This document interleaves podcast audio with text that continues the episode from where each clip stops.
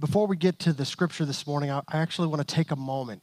On the calendar in a few days, we're going to recognize across this nation veterans. And we're grateful as a church because of the religious liberty that we possess and because of the, the immense amount of struggle that our nation sees that, that we have in our number a number of individuals that have served our nation to ensure our liberty so that we might proclaim Jesus. And because of that, we want to give thanks to these veterans. So if you're a veteran in this place, if you would stand and be recognized.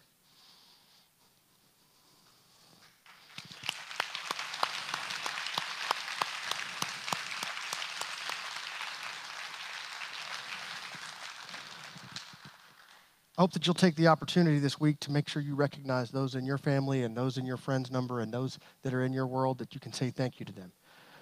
That being said, now I'd have you turn in your Bibles to Mark chapter 5.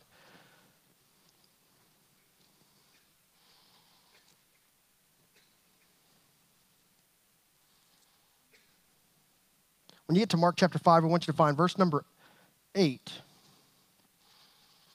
When You find verse number 8. I would like for you to stand in honor of God's word.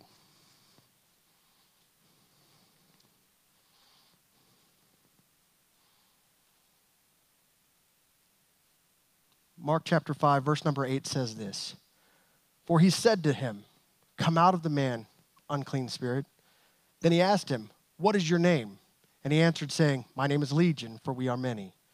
Also, he begged him earnestly that he would not send them out of the country.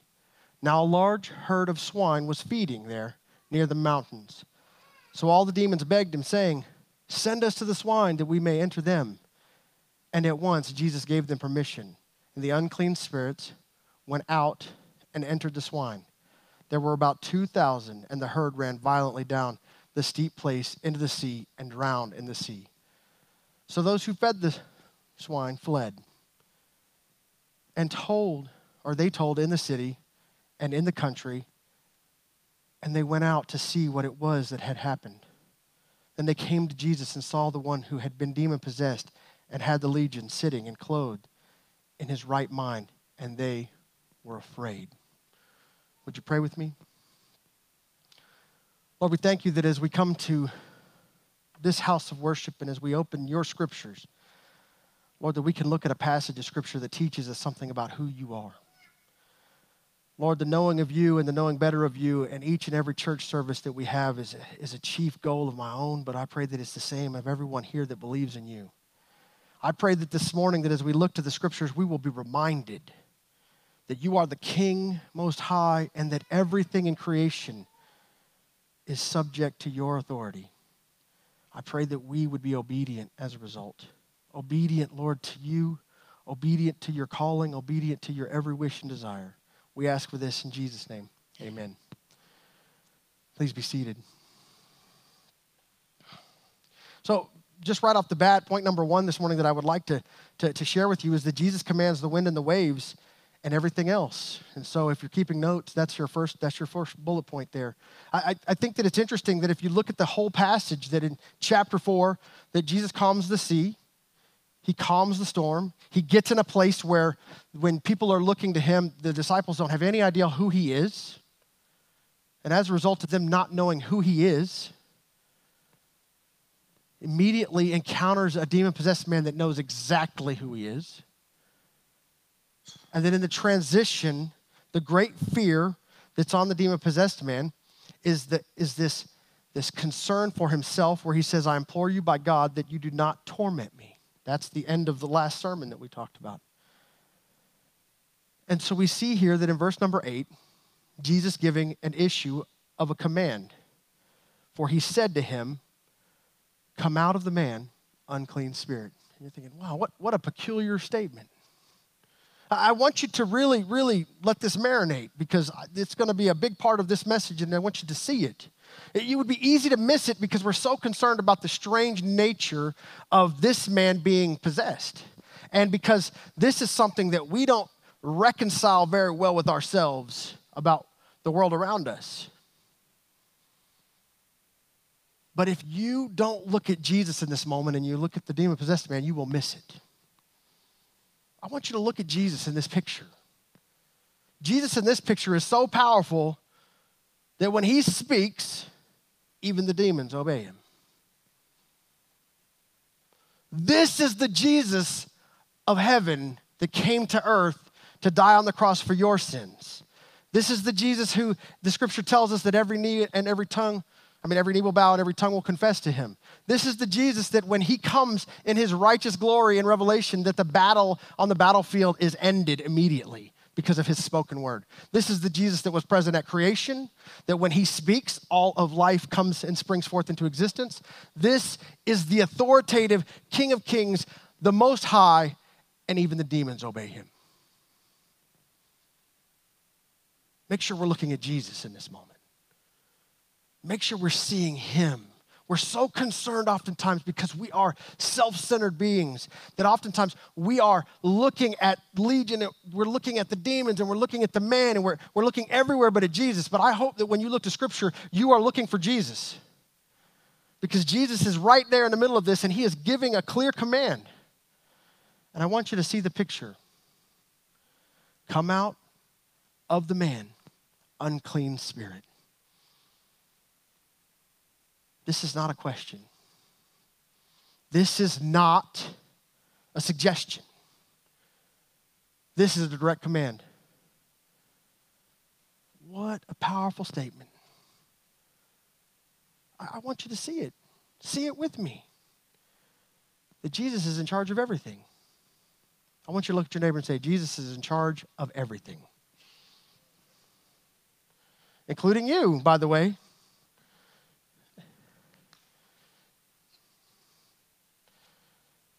I, I, hope that you realize that the magnitude of what's taking place here in Scripture ought to be something that creates this awe in us.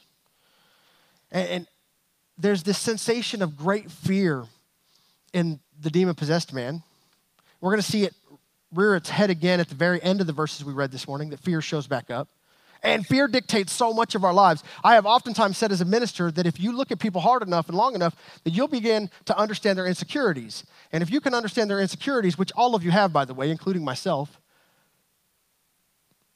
that you can understand better what a person really thinks, wants, needs, and, and has to have in order to function in life.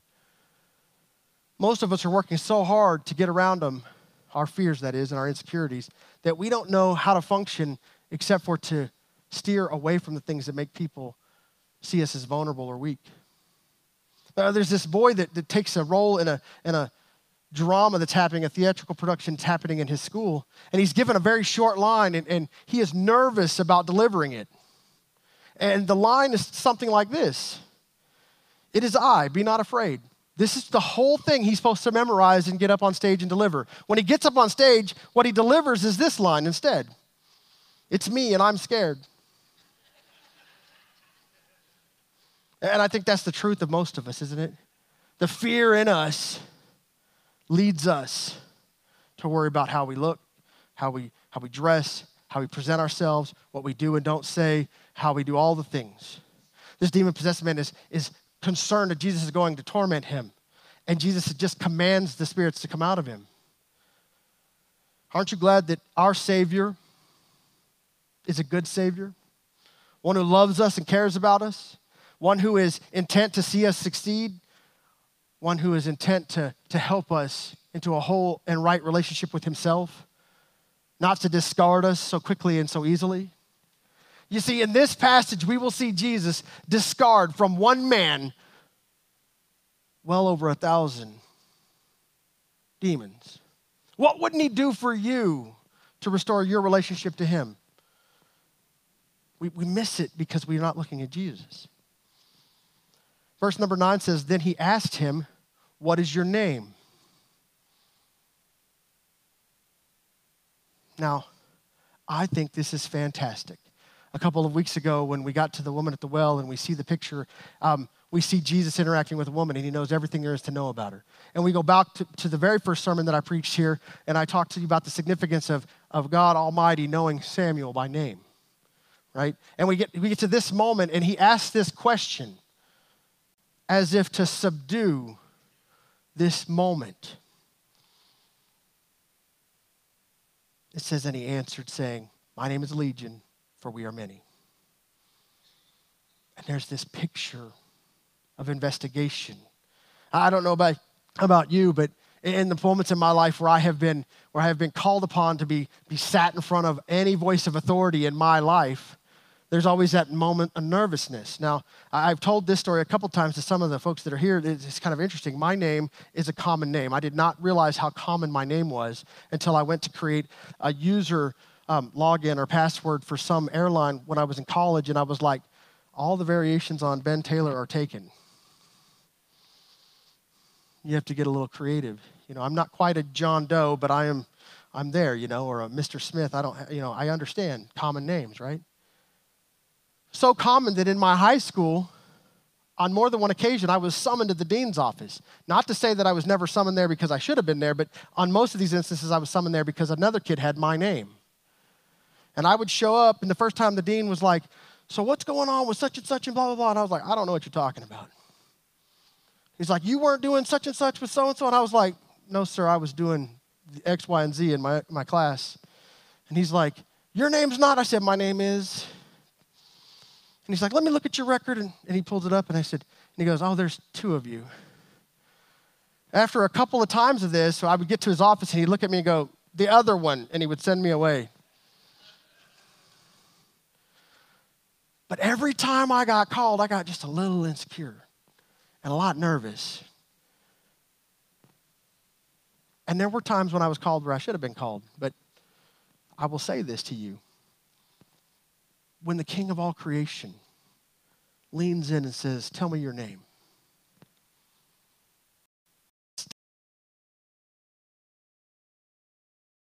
These demons as significant. But when he talks about humankind, he knows their names. Do you see the stark contrast? That which is redeemable and that which he wants to save, all of humankind, he knows you by name. These demons who are outside of, of, of, want and desire to be redeemed and have decided to follow the enemy away from him, he is, he is not concerned with them until they start to bother his own. And then there's this moment. Eh, the answer is powerful. My name is Legion, for we are many. One Jesus to deal with all of this. It only takes one Jesus. It only takes his one sacrifice and it only takes his one command to make it all right.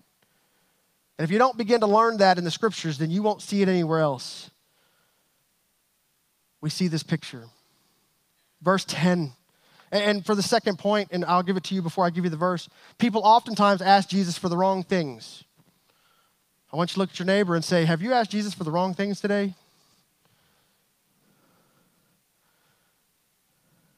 I oftentimes will tell people that they are asking the wrong questions. When it comes to matters in church life, oftentimes we'll ask all these strange questions about all these functionality issues. And I will tell people we're asking the wrong questions because we're not asking how do we see more people come to church and be introduced to Jesus and follow him? How do we see more people who already know him become discipled? How do we see more people who are discipled sent? We're asking the wrong questions.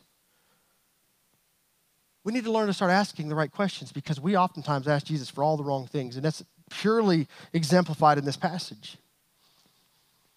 Also, we begged him earnestly that he would not send them out of the country. Verse 10.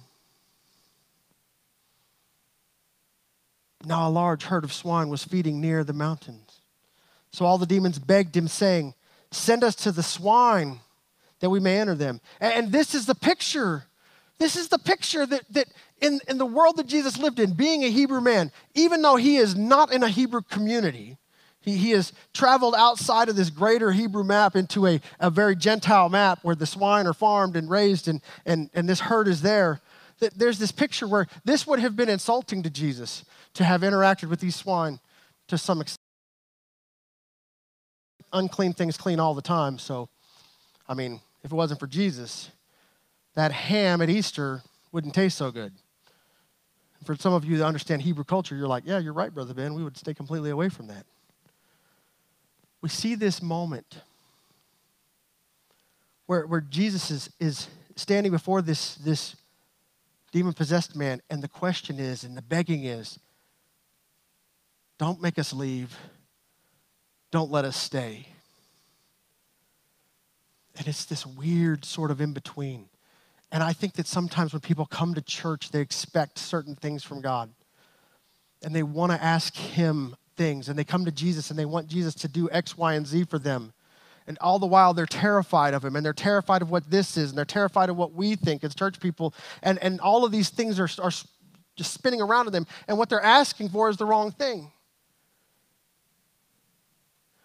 Because the one thing that He's offered us is enough.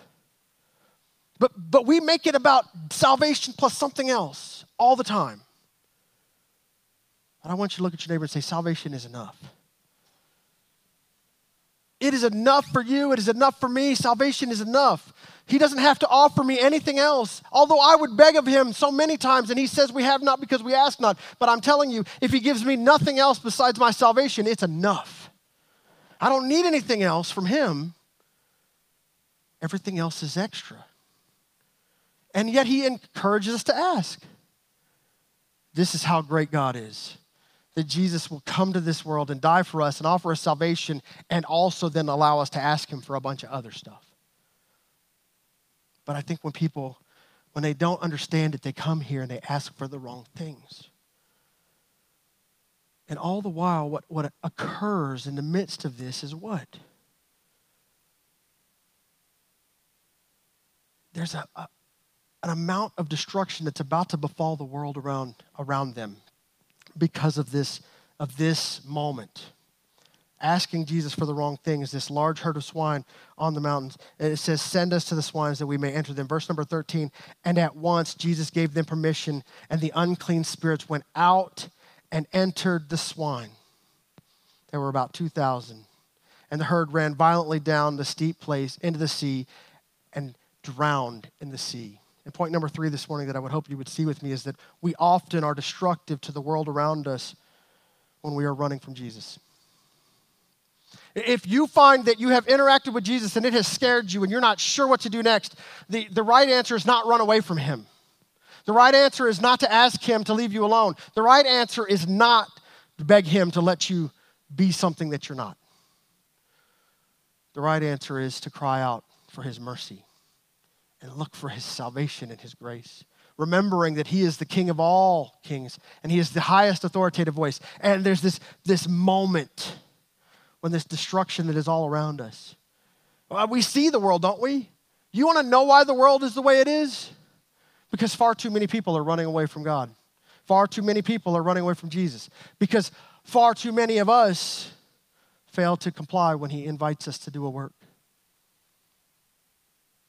We act as though this Jesus, who tells demons what to do, when he leans in and he invites you to go on mission to Honduras or to help in a connect group or be part of a van ministry at church, we act like it's optional, like he's not also able to tell demons to get out. And we forget that who, whom it is we turn down on a regular basis is not one to be trifled with. And I would suggest to you this morning that obedience is the thing that he wants from us. It is the absolute thing that he is, he is leaning in. But because he's benevolent and gracious, he's not forcing us. And I am grateful every day for every time I fall short, when I don't do exactly as he's asked me to do, that he, there, there is grace for that. But I am here to tell you that we should never forget that he is exactly who he says he is. And that the, when the Bible talks about him being able to command demons, then we ought to make very certain that when he leans in and invites us to something, that we ought to do it. And if you can't say amen, there's this picture here, isn't it? But we see this thing. This thing has occurred, and, and there's this wanton destruction that has occurred, and there's much that could be said about it. But this morning, I'd like to move forward. So, verse number 14. So, those who fed the swine fled, and they told it in the city and the country. Jesus' fame spreads like wildfire, by the way. I always love it that whatever he does, it either makes some group of people of in between. You know, a young preacher went out um, early in his preaching ministry and, and he, he, he preached a message and he came back to his home church and the minister that was there asked him, he says, Did anybody get upset? And the young minister said, No. They all told me what a good job I did. And then the pastor looked at, at this young preacher and he says, Did anybody get saved? He says, No. He says, You probably ought to not preach anymore. Because if it doesn't bother you and it doesn't change you, then it's not effective at all. You see, I know that when I'm done, some Sundays people walk out of here and they're uncomfortable and they're unhappy. But I also know that on the other edge of that, surrender is waiting for those that want to turn. I know that if this, this right here doesn't cause you a conflict in the status quo of what we're all comfortable with, because most of us would really love at the end of every day to find a comfortable chair and a program on TV we like. But this book is asking so much more of us. And when that gets into our life, we're like, man, do I really have permission to have this comfortable chair and this program I like? I know I sound old when I call it a program, don't I? My wife tells me all the time I'm such an old man. And some of you in this room are saying you are not an old man yet. And I know that. I just have old tendencies, I guess. I call it an icebox, too. Some of you are like, what's wrong with that? Some of you are like, what is that?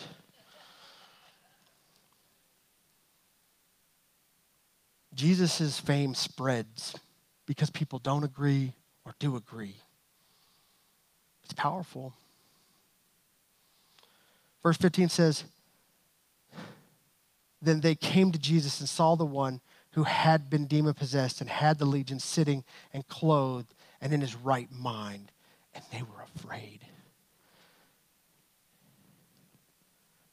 I mean, life change is taking hold because Jesus is at work. Life change is what's introduced when Jesus works in our midst. If you're not either not facing him or you're not close to him. Because there's nothing about me that is the same as what it was. And there's this moment where I think the comfortable nature of our lives tells us that obedience doesn't have to be doesn't have to be sacrifice. But if that were true, then Jesus' death on the cross would seem a whole lot more or a whole lot less than what it should be. But it is exactly what it should be. It is painful sacrifice. And it asks of us something a little life change from day to day, a little change in direction from moment to moment. It doesn't ask for us the same thing it asked of Jesus, not all at once, but it does ask for us the same thing that it asked of Jesus, a little bit at a time. And we see the moment here where this transformation is taking place. And, and, I'm reminded of a moment in my life where I'm sitting in a van. And I know this sounds kind of crazy, but you know, the things that church vans get to do in their lives and the ministry that they get to encounter is something that you should covet being a part of. I know we're not supposed to covet things, but that means want really badly. But took a, a fistful of, of church vans to South Padre Island, and the whole point of us being there during spring break was to haul college students around so we could tell people about Jesus. And in the evening, we would give people rides back and forth, and people say, Man, that seems kind of crazy. You're like, people are calling you from the hotel and they're saying, Take us to such and such place, and, and who knows what they'll be doing there. And we're like, and I never once asked them to get out once they got in the van. And I always told them that the thing that it would cost them is us one conversation about Jesus and a prayer at the end. But I'm sitting in one of these vehicles with the guy who started this so many years ago. And Buddy is this brilliant guy. And he hears some of these conversations that are going on, and we're witnessing to these college students that are all over there, peer to peer. And some of these guys are bright, man. They're college students, they're, they're intelligent. At least you'd like to think college students are intelligent.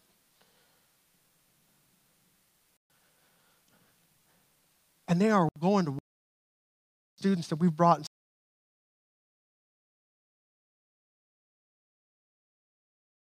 frequently. And how we're lining up because we're there part of a big group and there's lots of different people and so we kind of keep running into the same groups of kids.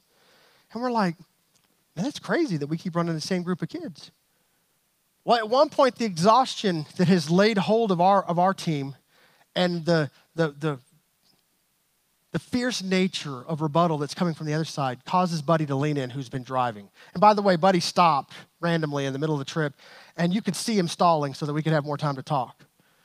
And he's emptying things out of the van, and he's putting things in the trash, circling around, he's checking tire pressure. I mean, the, the man is a genius because he's given us lots of time to talk about.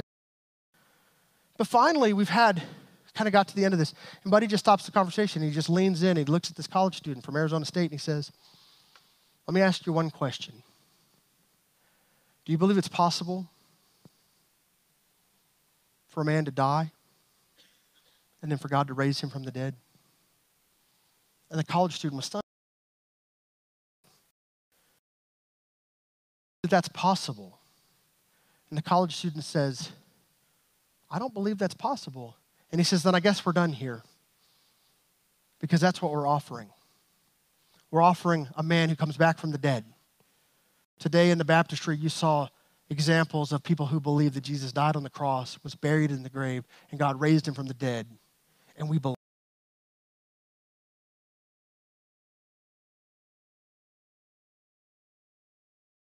When a demon possessed man is, is completely obliterated of his bondage, and the people around him can't handle it, and they're afraid.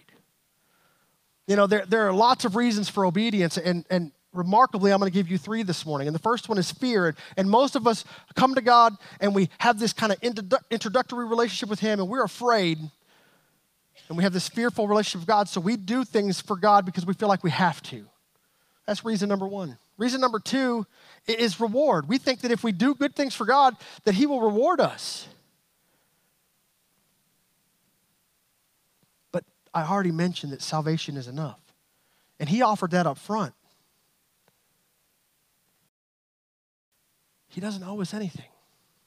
He offered us what he intended us more. It's so amazing, but we don't we don't find obedience to be very when we do it for either fear or reward because people will eventually grow tired of being afraid or they will get tired of not getting what they think they deserve. So there's only one great reason, and number three for, for obedience is love. Because we love our Savior, we are obedient to Him, expecting nothing more than this relationship we already have. It's because we want to do it. I don't do this because I feel like I have to. I don't do this because I'm afraid of what will happen if I do not. I do this because I love Him obedience. You know, one of the worst things in church life is to have a bunch of people doing tasks that are doing it because they feel like they have to. What I would really love to see is for everybody here to find a task or a thing that they could be a part of and be obedient to Jesus because they because they want to. And then the joy that would cry out from inside of us and the excitement and the care by which we would take of other people and the good things that would come from the relationships that we would build would be very organic and very natural, and it would be obedience because of a, a motivation of love. You see, at the end of this passage that I read to you, and there's more to come, and my wife told me a couple weeks ago that I should put to be continued on these sermons because they're, I'm kind of cutting them off right in the middle of a good thought. So this is the dot, dot, dot. To be continued. But at the very last part of this, it says, they saw this man who had been demon possessed and had the legion sitting and clothed in his right mind. When you come to Jesus, if your life doesn't change in some ways dramatically, I mean, I'm, I'm just here to tell you, I was so incompatible with him. And so are all of us that when we come to Him, even if the changes look very internal to us, they will feel very visibly different to other people. And as a result, the world around you will not be comfortable with it. And you have to be prepared for that. You have to be prepared for the fact that there are certain things that we don't participate in anymore. But there are other things that we start participating in that people can't wrap our head around. I'll never forget my goddaughter showing up to our house and we were keeping her for a week and and you know, I'm a pastor, so we go to church. And then we go home and we have lunch, and then that afternoon we get ready and we go back to church. And that night, when her mom called to talk to her, her mom says, Well, did you have a good day today? She goes, Yes, mom. We went to church twice. And one day, I, I, think that the thing that I would challenge you to look at is that when we see this picture, that we would realize that our Savior is putting a period at the end of this man's life. And we need to stop inserting an ex, I mean, a question mark wherever he puts a period. It's inappropriate, but we do it frequently. And so this morning, some of you are waiting to make a decision, or you're waiting to be obedient, or you're waiting for something in your life, and you're afraid of who God is, and you don't understand that His desire is for you, and His joy comes from serving in a way that redeems you. And He wants to add a period right to your bondage, and He wants to add a period right to your problems, and He wants to put an exclamation point at the end of it. So you could take that question mark and erase it by surrendering today and being obedient instead of, It is I, be not afraid. Let not our anthem cry be, It's me and I'm scared. Would you stand with me today? I'm going to invite Justin to come. And in a moment, when I'm done praying, Brandon will be here and Boyd will be at the back. And, and you're welcome to come and talk to any of us during the invitation or, or shortly thereafter. We're going to pray now. Would you bow with me? Lord, we thank you for an opportunity Lord, to come and, and see the scripture break us wide open, realizing that there are terrifying things that happen. But Lord, when you, when you changed my life, it was a little bit unnerving and it was a whole lot scarier than, than we want to admit at times. But I'm so grateful for the change that you introduced into me. And I hope and pray that you'll continue to change me every day. I pray that that'll be the same prayer for many that are here, that these changes over time Lord, that they will be evident and that the world around us might see these miraculous things and be scared. And then we might be able to love them enough to help them overcome that. Lord, make us obedient to you. Whatever you're asking us to do, whenever you're asking it, let us never forget that you are the King who commands the demons. Let us never forget that your authoritative voice is, is supreme and sovereign, even in our lives. Lord, let us surrender today to you. We ask for this in Jesus' name. Amen.